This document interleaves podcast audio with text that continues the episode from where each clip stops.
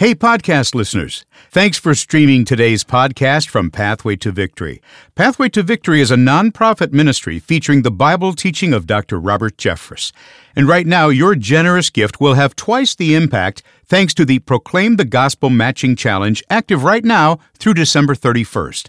To give a special year-end gift, go to ptv.org slash podcast and click the donate button or follow the link in our show notes. Now, here's today's podcast from Pathway to Victory. This is Robert Jeffress. In response to the horrific attack on Israel, I've written a brand new book called Are We Living in the End Times? Go to ptv.org to order your copy. And notice what Gabriel said about this news. He said, This is good news of great joy. And guess who it's for? It's for all the people. The good news didn't come just to the Jews or Gentiles. It's not just for Baptists or Catholics. It is for everyone Hindus, Buddhists, Muslims, atheists, anyone and everyone who trusts in Christ can be forgiven of his sins. Welcome to Pathway to Victory with author and pastor Dr. Robert Jeffress. You know, often the distractions of the holiday season cause us to lose sight of what Christmas is really all about. So, how can we refocus our attention on the entrance of our Savior into this world? Today on Pathway to Victory, Dr. Robert Jeffress takes us on a journey back to Bethlehem to get a fresh perspective of the most important birth in human history. Now, here's our Bible teacher to introduce today's message. Dr. Jeffress? Thanks, David, and welcome to Pathway to Victory. In just a moment, we'll step back in time to visit an unlikely little village in Israel where history changed forever. But first, I'm aware that so many in our audience are feeling the shock and horror of the ongoing turmoil in the Middle East.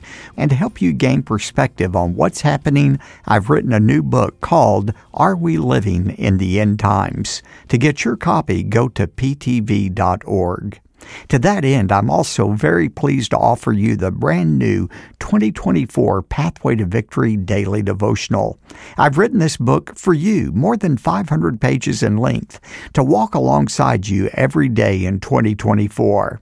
Friends, with the global landscape looking so bleak, it's imperative that we maintain a vertical heavenward perspective. This brand new leather bound daily devotional will help you look to God for your comfort and strength throughout the new year. A copy is here waiting for you, and it's yours when you give a generous year end gift to support the ministry of Pathway to Victory.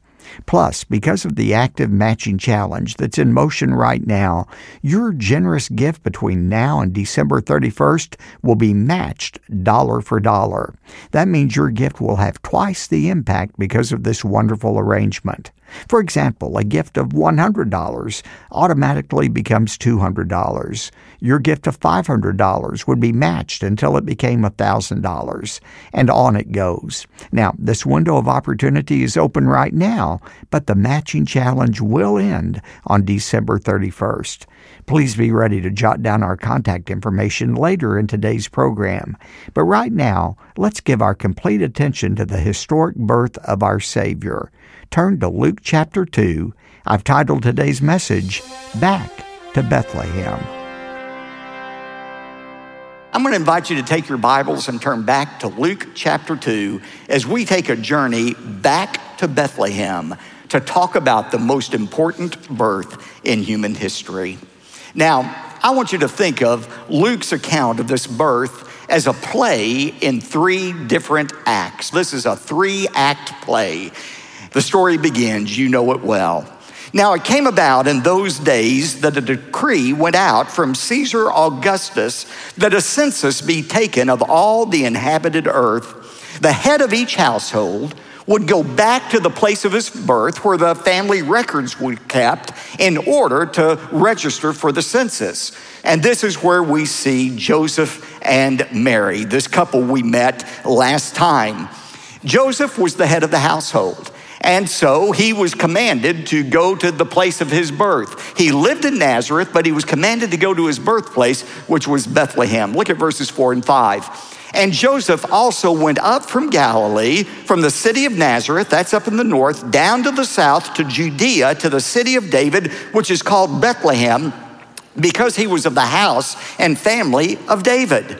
Act one of this play began in Rome. Act two, we go to a small inn in Bethlehem. Look at verses six and seven. And it came about that while they were there, the days were completed for Mary to give birth. And she gave birth to her firstborn son, and she wrapped him in cloths and laid him in a manger because there was no room for them in the inn.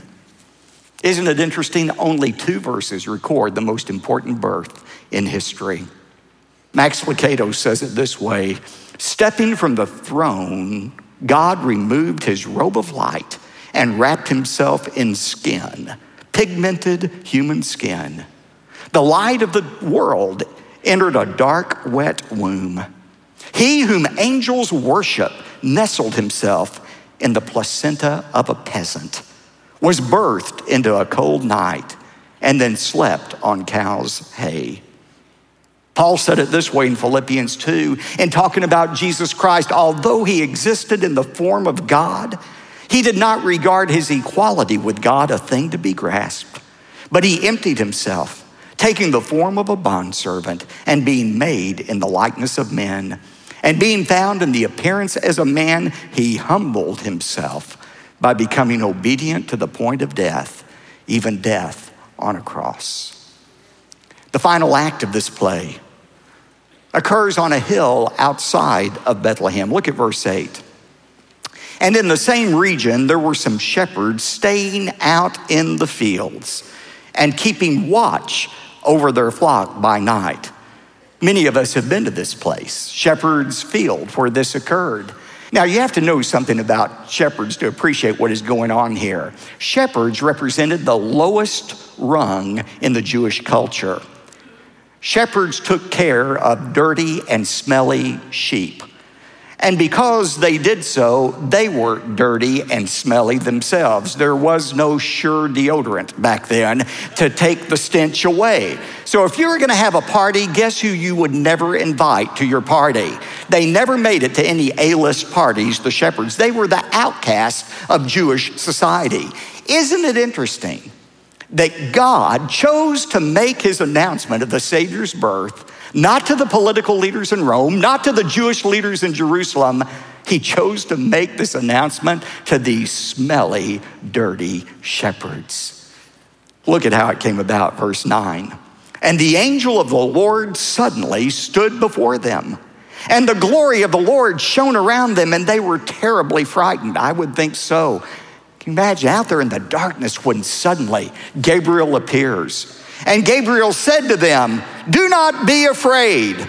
Notice how that's his entering line every time he runs into somebody. Don't be afraid. They had every right to be afraid. For behold, I bring you good news of a great joy, which shall be for all the people. For today in the city of David there has been born for you a Savior who is Christ the Lord. Well, there were many babies probably born that night in Jerusalem, in all of Israel. So, to be more specific, he gave this sign, verse 12, and this will be a sign for you. You will find a baby wrapped in cloths and lying in a manger. And suddenly, the single voice of Gabriel gave way to a multitude, thousands, perhaps tens of thousands of angels in the heavens, saying, verse 14, Glory to God in the highest, and on earth, peace now, if you have the King James Version, it says, peace, goodwill toward men. That's a very unfortunate translation. Even though it's the translation we're used to and we see plastered on Christmas cards everywhere peace, goodwill toward men. That makes it sound like God is simply giving a generic blessing to everybody. Peace, you all. goodwill to everybody. That's not what the text says. What the text really says is what the New American Standard translates it peace among men with whom God is pleased. Ladies and gentlemen, the only people who are at peace with God and peace with themselves are those who have accepted the forgiveness that Christ comes to offer. Romans 5:1 says, "Therefore, having been justified by faith, we have peace with God through our Lord Jesus Christ. The only one who enjoys peace with himself and, more importantly, peace with God are those whose sins have been forgiven by Christ Jesus. Verse 15 says, And it came about when the angels had gone away from them into heaven that the shepherds began saying to one another, Let us go straight to Bethlehem then and see this thing which had happened, which the Lord has made known to us. Isn't it ironic to you that when the religious leaders in Jerusalem heard the news, how did they respond? Tell me something exciting. They stayed right where they were. But when the shepherds, the lowest rung of society, heard it, they went with haste. This is the first instance of a Christmas rush in history. They went quickly to see this thing. Verse 16, they came in haste and they found their way to Mary and Joseph and the baby as he lay in the manger. Look at verse 17. And when they had seen this, they made known the statement which had been told to them about the child. Verse 20, and the shepherds went back glorifying and praising God for all that they had seen and heard, just as had been told them. You know, there is so much I could say about this. I want you to go back to verses 10 and 11 for just a moment. Look at the announcement of Gabriel. And the angel said to them, Do not be afraid. For behold, I bring you good news of a great joy, which shall be for all the people. For today in the city of David there has been born for you a Savior. Underline that a Savior who is Christ the Lord. Someone has said, if man's greatest need had been instruction, God would have sent a teacher. If our greatest need had been for a law, God would have sent a legislator. If our greatest need had been for money, God would have sent an economist. But our greatest need is for forgiveness. And that's why God sent a Savior. For unto you is born this day a Savior. A Savior. Remember what the angel said? You shall call his name Jesus, for he shall what? Save his people from their sins. Jesus came to be our Savior. He didn't come to save us from ourselves or save us from the hostility of this world. He came to save us from our sin and the consequences of our sin, eternal separation from God. That's why Christ came. And notice what Gabriel said about this news. He said, This is good news. Don't let anybody fool you. The gospel is not bad news, it's not a message of hate, it's a message of hope. This is good news of great joy. And guess who it's for? It's for all the people. The good news didn't come just to the Jews or Gentiles. It's not just for Baptists or Catholics. It is for everyone Hindus, Buddhists, Muslims, atheists, anyone and everyone who trusts in Christ can be forgiven of his sins. I bring you good news of great joy, which shall be for all the people. You know, just as Gabriel's good news broke the darkness of that night, the gospel does the same for you and me. It doesn't matter how dark your situation is right now. Some of you feel like you're in a hopeless situation. You feel like there is no way out.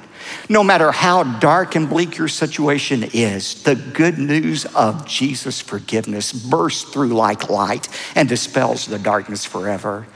Paul said, when we were lost, without hope in this world or the next world, that's when God sent Christ for us. God demonstrated his love toward us in that while we were yet sinners, he sent Christ to die for us. You know, Paul had that experience himself. Remember, he was a murderer, a blasphemer of God, but when he was on that road to Damascus, the light of Jesus Christ burst into his life. And he was the, never the same again.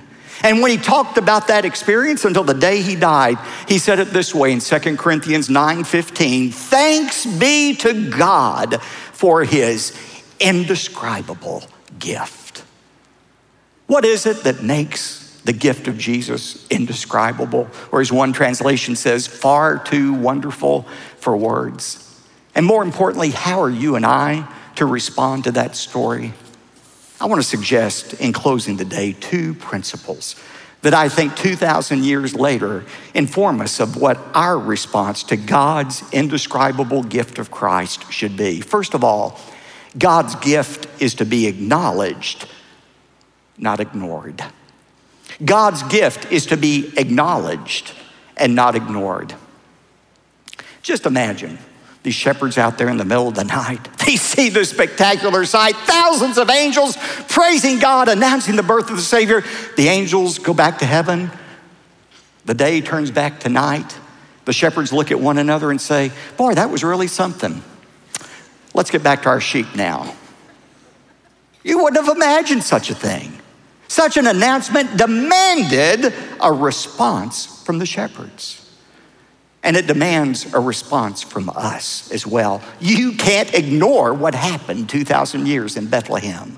You just can't ignore it. You can't say, well, I, I, I, know that happened, but it doesn't change my life. No, you can't ignore the facts. The facts are Jesus was born in Bethlehem of a virgin. You can't ignore that. You can't ignore that he died on the cross. You can't ignore that three days later he was raised from the dead. And after that, in 40 days, 500 people, eyewitnesses saw him. You can't ignore that. You can't ignore the fact that millions of people have given their very life for their belief that Jesus is real and he's alive today. You can't ignore the fact that hundreds of millions of people throughout history say that their lives have been transformed by this resurrected Jesus Christ. You can't ignore that any more than those shepherds could have ignored the angels. We have to respond to what happened 2,000 years ago. Somebody says, Well, you know, I believe in Jesus. I believe he was a good moral teacher like Aristotle or Plato or Confucius or Buddha, Muhammad. He was a good teacher. That's my response. I appreciate Jesus and a lot of the good things he did. The problem with that is Jesus doesn't allow you to make that kind of response. Because you see, he himself claimed to be God. He claimed to be the Messiah. He said, I and the Father are one. He who has seen me has seen the Father. Remember when he stood before Caiaphas, the high priest, who was enraged by his claims, and Caiaphas said, Are you the Son of God? He said, I am. And one day you're going to see me descending from heaven. You can't ignore that. You can't just say he was a good man. And that's what led C.S. Lewis to develop what we call the trilemma. You know what a dilemma is? It is two choices. When you have two choices to make, A or B, a trilemma is three choices. He says, in light of who Jesus claimed to be, more than a mere teacher, but the Son of God, we have one of three choices of what to call Jesus. We can call him a liar. I mean, maybe Jesus just claimed to be God and he knew he wasn't. He was a liar, he was a religious charlatan. Does anybody want to stand up here today and say, Jesus Christ is a liar? Nobody's going to say that. Secondly, some people say, well, he was just mistaken. He thought he was God. He thought he was a God. He was just out of his mind. He was a lunatic. He was either a liar, he claimed to be God when he knew he wasn't. He was a lunatic, he thought he was God when he wasn't. The only reasonable third alternative is he is Lord. He's exactly who he claimed to be. And that's a response we have to make. Is Jesus who he claimed to be? You can't ignore that any longer. God's indescribable gift has to be acknowledged rather than being ignored. And that leads to a second truth God's gift is to be shared and not kept. Look at verse 17 for a moment. And when they had seen this, they made known the statement which had been told them about this child. And all who heard it wondered at the things which were told them by the shepherds.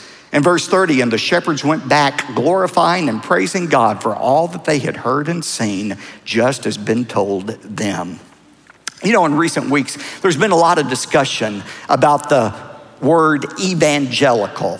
Have you seen some of the discussion in the news? What does it mean to be an evangelical? People talking about evangelicals voting this way. A lot of people wonder, what does that mean, an evangelical? Well, the word evangelical comes from the root word evangel. And the word evangel is actually a transliteration of a Greek word, evangel, that means good news. It's the word that is used in verse 10 when Gabriel said, I bring you good news of a great joy. So if evangel means good news, an evangelist or an evangelical or an evangelist is someone who shares the good news. Now, isn't it interesting that the very first evangelists in the entire Bible were not prophets, they weren't priests, they weren't pastors, but they were smelly, dirty shepherds. They were the first ones, as soon as they heard about the birth of Jesus, went away as quickly as they could to tell others what they had heard. I mean, that's what an evangelist does. He shares the good news. I mean, think about it. If you have discovered the cure for cancer, if somebody discovered the cure for cancer, would you just keep that to yourself? Of course not. You would share that with anyone and everyone. Ladies and gentlemen, do you realize you and I have discovered the cure to something far more serious than cancer? We have been given the cure to man's greatest problem his sin, sickness, his alienation from God. And you and I have been entrusted with that good news to share with other people about not one way, but the only way to find God's forgiveness.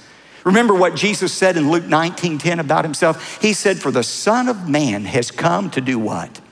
To seek and to save those who are lost.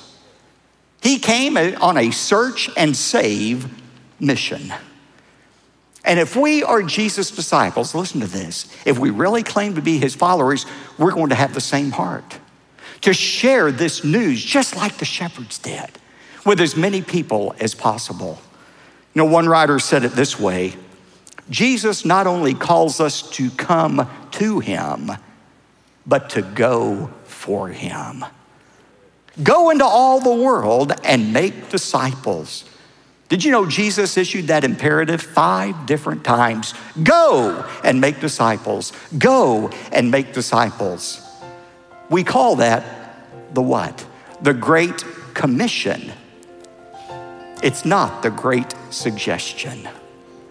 And, ladies and gentlemen, that's what our church is all about. And that is to share the good news of Jesus Christ with as many people as possible before he returns.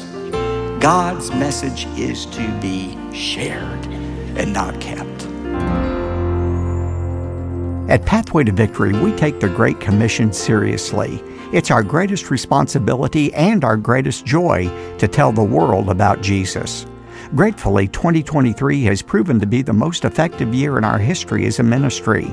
Because of the generous support from listeners like you, we've reached more people with the gospel than ever before. God has opened the doors, and today more than 1,000 radio stations broadcast this daily program. And our daily telecast reaches around the globe as well, even into the nation of Israel, translated into their own language. It's because people like you are stepping forward to fuel the Great Commission. Now, earlier I mentioned some very good news. Pathway to Victory is the recipient of a matching challenge of $500,000. This means that your gift today is automatically matched and doubled, having twice the impact. And this is critically important because there's never been a time in American history where moral clarity and biblical truth are more needed than right now, especially during the 2024 election season that's unfolding. May I count on you to join us in this movement of God? By giving a gift, you'll become the channel of blessing for someone else who needs to hear the truth of God's Word. Then we're saying thanks for your special year end gift by providing the all new leather bound 2024 Pathway to Victory daily devotional. This will become your daily companion all next year as you conduct your personal study times with God. This is a substantive volume, so please gauge the size of your gift with this in mind. I can hardly overstate the importance of your generous year end gift because your investment will be doubled. And more importantly, God will use your gift to pierce the darkness with the light of His Word. David? Thanks, Dr. Jeffress. Today, when you give a generous year end gift to support this ministry, we'll send you a copy of our new leather bound Pathway to Victory daily devotional for 2024. To request your copy, call 866 999 2965 or you could visit our website at ptv.org. Now, when your gift is $100 or more, we're also going to include this month's teaching series, The Incomparable Christ, on CD and DVD. Plus, you'll receive Celebrate the Savior Volume 2, a brand new music CD featuring the very best Christmas music performances by the incredible First Baptist Dallas Choir and Orchestra. And because of our Proclaim the Gospel Matching Challenge, any gift you give will be doubled in impact. Call toll free 866 999 2965 or go to ptv.org. If you'd like to write, P.O. Box 223 609, Dallas, Texas 75222. That's P.O. Box 223 609, Dallas, Texas 75222.